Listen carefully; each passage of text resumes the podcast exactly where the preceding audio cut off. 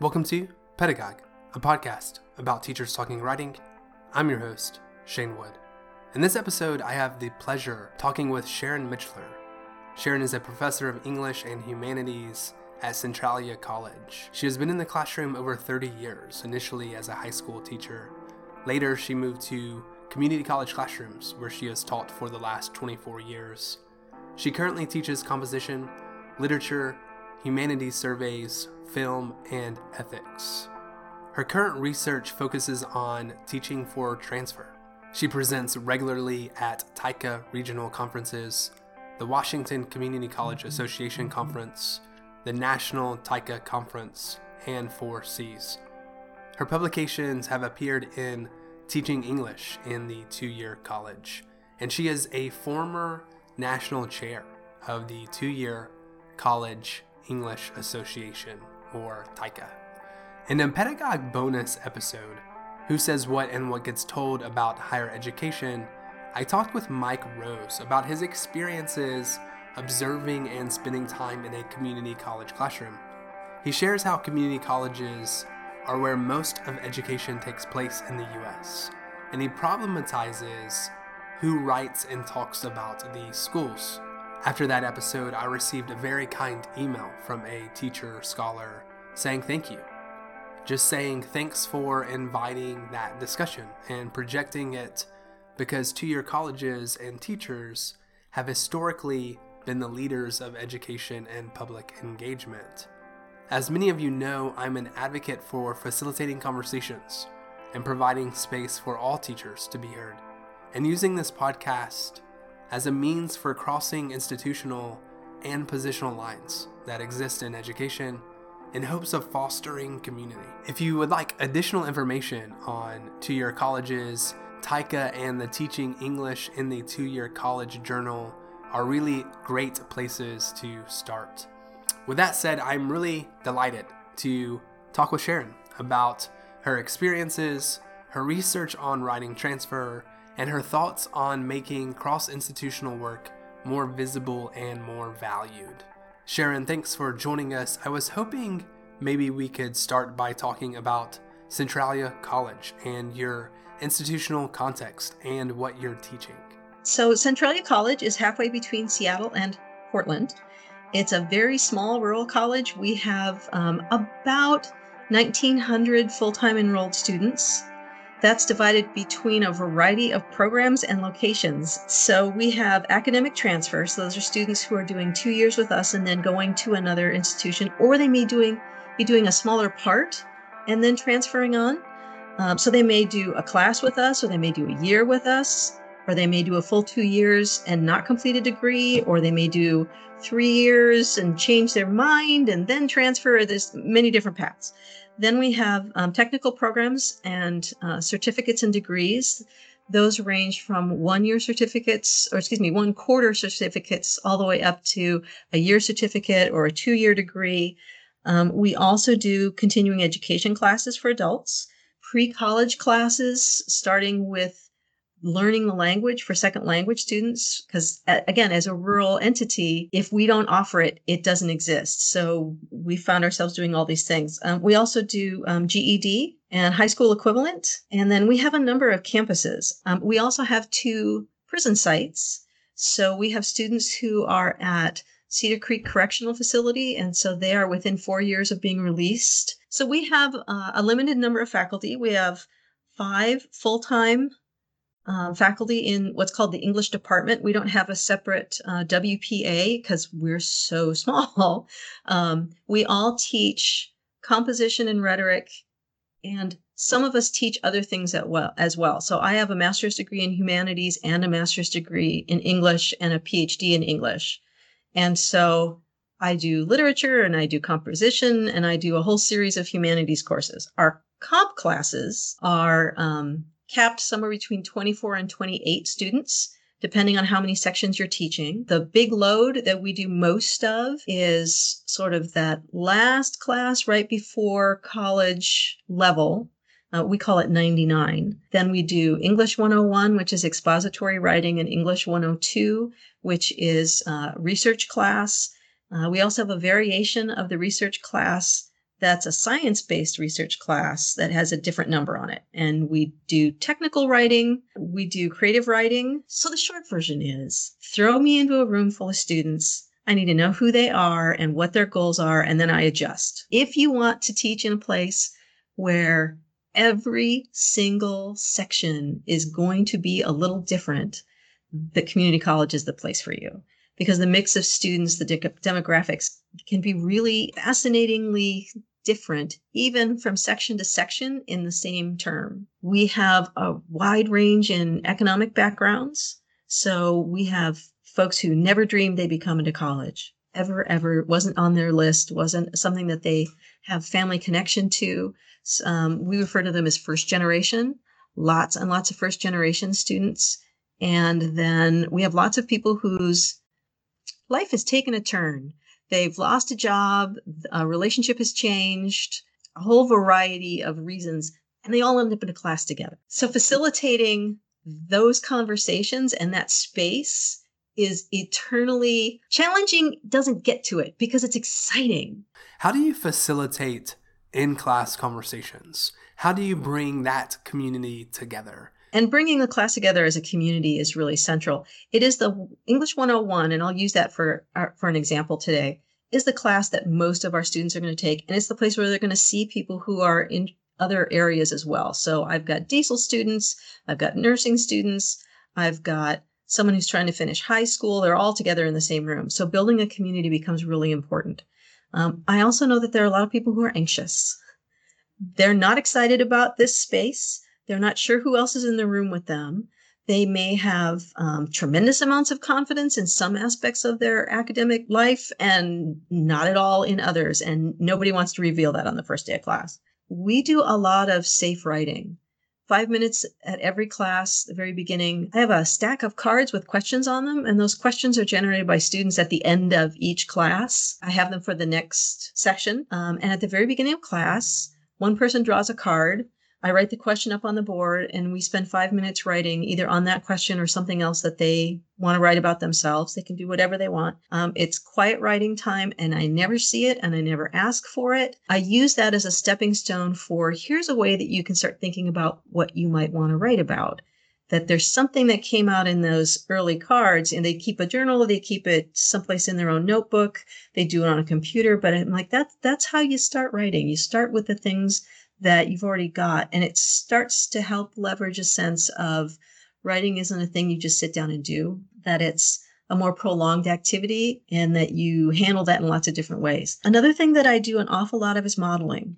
So when we get ready to do something like peer response, we use one of my papers first. I often write right along with students so they can see my reaction to that. If I'm getting frustrated, if I'm getting lost, if I'm like, I do not know what to do with this paragraph because I love it, but it doesn't fit, but I love it and I don't know what to do. They get to see all of that. So we, when we do peer response, we'll start often with one of my papers and I'll put it up on the screen and we'll talk our way through, well, what, what could you say to me about this and what's helpful and what's not helpful? And it gives them a chance to practice the skills without having it be their work because the sense of identity that's connected to what they're writing um, is often right below the surface for a lot of these students. And it's really scary to have your work in the hands of other people. It gives them a safe space to see how it works and to try things out. And they learn really quickly that you can't hurt my feelings and that I really do want to know what's not working, but what I can't see because it's mine. So we do an awful lot of that kind of work. And then when we shift into students doing that work, I'm roaming around the room as they're working in small groups or they're working in pairs so they can ask me questions and I can ask them questions as we go, but it drops the stakes quite a bit. Um, and again, because these are students who have huge time commitments outside of the classroom.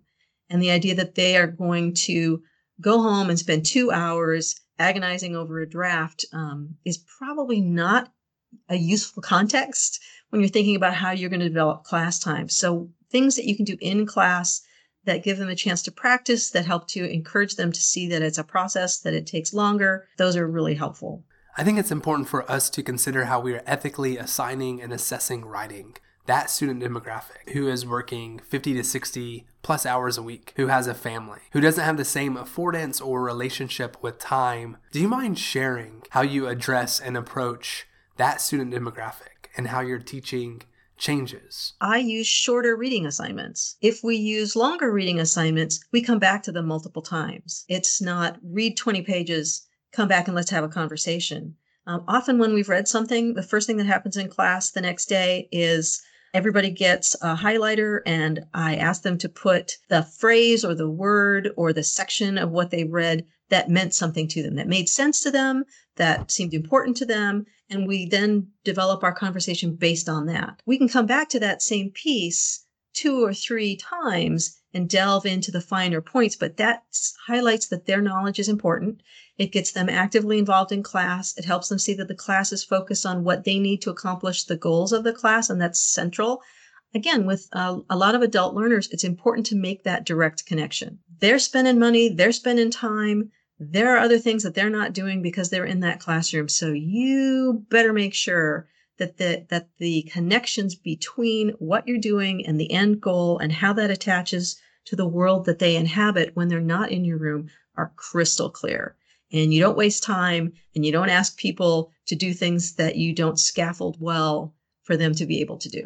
You taught in high school for 13 years and at a community college for 24 years. I'm interested in how those two experiences and or contexts intersect. One of the most helpful things for me as a college teacher was having taught high school first because it meant that I taught section after section after section all day long.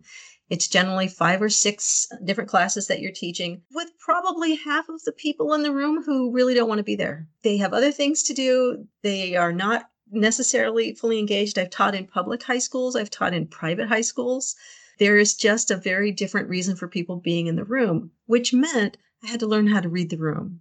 I had to learn how to draw people in. I had to learn how to make things very clear. It's not just that I'm asking you to do this because I'm your teacher or I'm your professor, but there's actually something important that we're doing.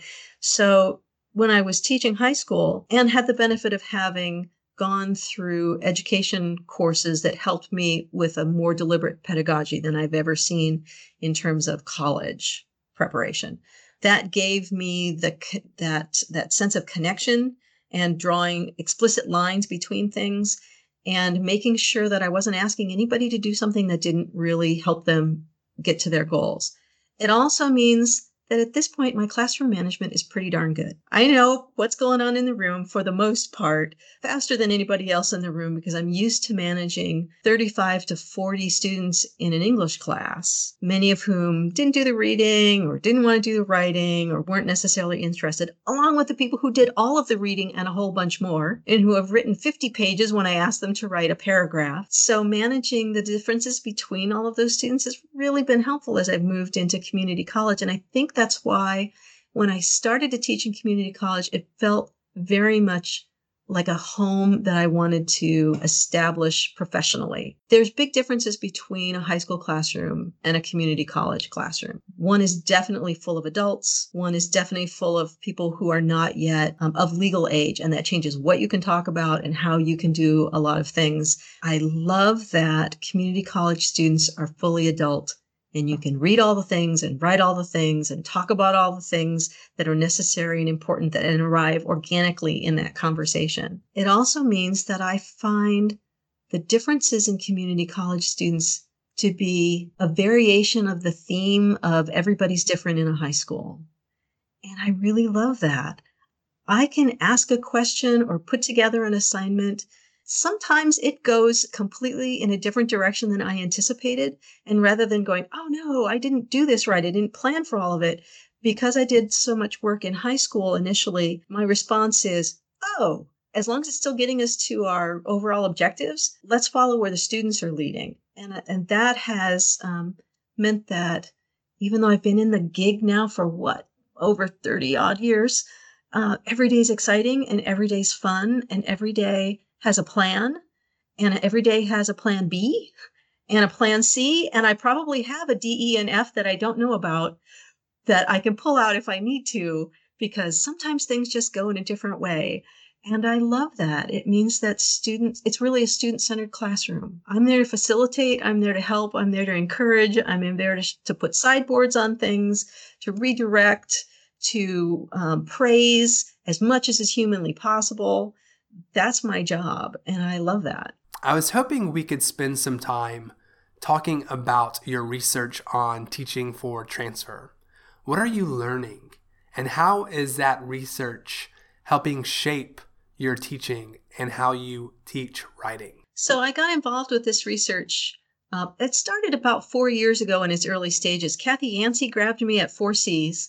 Um, she knows me from other work and said, Hey, I'm working on something with Teaching for Transfer, and I think you'd be great. Will you do it? And I said yes, because it was Kathy Yancey. Teaching for Transfer is something that she's done a lot of work with. And at Florida State University, she and Kara and Liane Robertson put together some work that showed that Teaching for Transfer was useful and it involved several components. One is um, scaffolded assignments, another is a set of key terms they tested it and it worked. And then they did a second iteration where they tested it with a few more people. They invited a couple more institutions in.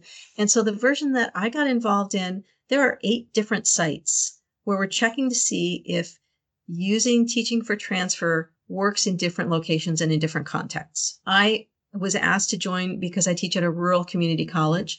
There's also um, an urban community college and a suburban community college um, who are also involved as well. So in the fall of 2017, we all taught parallel classes, keeping in mind that we would need to make adjustments for each of our contexts. That at the heart of the research is to make sure students learn what they need to learn. And we did a series of interviews in common. We did a set of assignments for the most part in common. Um, we did a series of sort of exit email surveys back and forth. And then the following summer, we all got together and uh, and coded all of this work and looked to see if the central question does this work in more than one place? could be answered and we discovered it can. What we also discovered is that context is really important that there you have to make adjustments for the world that you are in. So the readings that might work at florida state university need to have some adjustments for my students because of time and context for example, my students are really, really sensitive to anything that makes them the subject of research. They don't like to be bugs under the microscope. They are adults and they have lives that are full and complex, and they just get really upset when you talk to them like they're 18, even the 18 year olds. Choosing from amongst the, the available writing, uh, reading assignments ended up being a really strategic set of choices. As we've continued to do more work, we've discovered that there are some things that we're learning about what makes students most ready to use teaching for transfer um, in their own context. Because not everybody does it perfectly. My my big concern was initially this is a new thing and it's new to me and i want to make sure that students always get the best out of their experience in the classroom. And after having now used this uh, with four different sections. I'm pretty delighted to say that students are able to walk away from this being able to use key terms and ideas about writing situations to start new writing situations successfully. And that's the point. That's the idea that's at the heart of this is that students end up not learning how to write an essay but students learn how to evaluate a writing situation figure out what they need to say figure out the best way to say it and have tools and abilities to mobilize those sets of questions. And they do it. This is my last question. I'm thinking about the opportunities and potential relationships that can happen between community colleges and four-year universities or high schools and college, those conversations aren't always happening. They don't always exist. And those relationships aren't always being encouraged or developed. I think we would all be better teachers if they were happening consistently. And I think we would be building better, more sustainable communities with those relationships. You've taught in different contexts, and your research brings together different teachers. What do you think we can do to generate those conversations and to work together across institutions?